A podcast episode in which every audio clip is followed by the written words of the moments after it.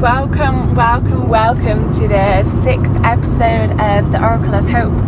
Um, today we are going to be exploring a very interesting topic. ah, and you know what it is? It's embracing your inner warrior goddess. Um, no matter like what kind of day it is, you know, sometimes we condition ourselves and say, Oh, I am a warrior goddess when my body is looking divine and like my eyebrows and like face is on fleek and I'm feeling good and I'm like got my best outfits on and my nails are did or like a specific outfit if you're not as dramatic as that. Um, and it was hilarious because I go to the gym and I like feel good and I'm like, mm, feeling good at the gym. Um, and today I wanted to go about like um, half four. And this is later than usual for me. I usually go like in the morning or late morning like lunchtime.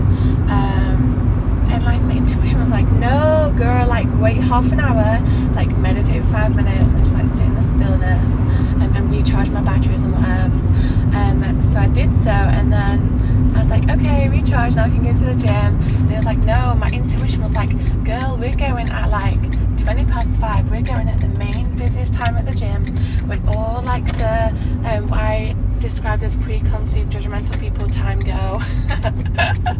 Silly me putting them all in a box. Um, but I'd created this fear around going to the gym at a certain time because of who would be there. Um, and like I'd be judged and stuff because I used to like go to the gym very often so I like really worked on uh, my body my physique and like I'd always look fire. And it was like there was a little subconscious programming that was starting to take place in the now, which was going to a gym at a certain time, um, a time that I felt empowered, that I felt empowered. And what this experience made me come to realize um, is that I can go to the gym at any time around any people, people from my past, people from that I know who I grew up with, um, and still feel empowered, as well as like I'm a bit chubby, you know. I had a year off the gym to like explore Thailand and just like fully let go of all the connotations and beliefs and like holdings that I'd created around going to the gym and being like a gym person. And so I was like, okay, I'm gonna drastic, you know, because I'm drastic. I was like, okay, no gym for a year. So I didn't really go to the gym. I did a bit of yoga now and then. Um, but that was about it. So when I went to the gym, anyway, getting back to the story, you know. So I've got like some joggers on and I've got like a little um, on. Um, yeah, and just like I've got a bit of like chubbiness, but I like that, you know, a bit of squidge. Um, but I'm not as in shape as I used to be. Um, and I knew there would be people going at this time that I'd I was like, you know what, fuck it. I'm gonna go and be myself, express myself, because I like to like dance at the gym and just like move around a bit and just be very silly. Um, and I wanted to train back, and back wasn't an area of expertise of mine. It's still something that I'm learning and improving. Um, so my form isn't like on point I'm still learning.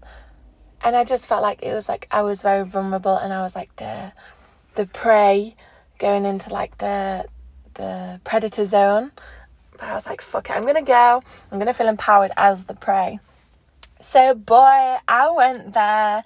I felt good. I did my thing. I was like lifting the weights, still struggling a bit. I was like looking good. Like, yeah, I had my little chub on the side. I did not care. It just felt so freaking empowering and like a warrior goddess in my own form to ex- excel I'm not sure if that's the right word that I'm looking for. Like ex- exude, elude.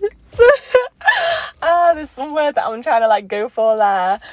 Yeah, to just like completely diminish and like get rid of these false um realities that I was creating in my mind that I can go certain times and like I didn't want to go other times. Um because I always used to go straight after work and there was that trigger there. Um yeah, but around like um body dysmorphia and all these things like judgment, self judgment. Um, yeah, and I felt confident, I felt strong. I feel confident and I feel strong. Boy, I'm talking this into reality now. Oh, oh, oh. Ah, yeah. Felt like an absolute warrior goddess without needing to be perfect, without needing to be on point, like on fleek, looking my best, like working out the best. Nope. I trained casual. I did everything I needed to do and just felt good. And now I'm feeling awesome. Yeah. So that is my very quick, very short story of embodying my warrior goddess in my most vulnerable moments.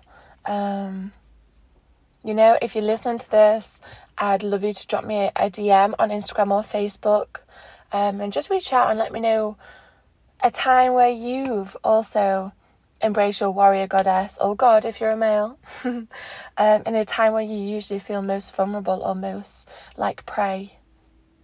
Yeah, have a beautiful day. Sending you much love and light, many awakening blessings and grounding during this time. It's a very intense time astrologically and energetically in the world right now. It's very collective heaviness, you know, anchoring that heart, centering that heart, get grounded, get in the body, get out the mind, and tune into the bliss, tune into the love, baby. Mm.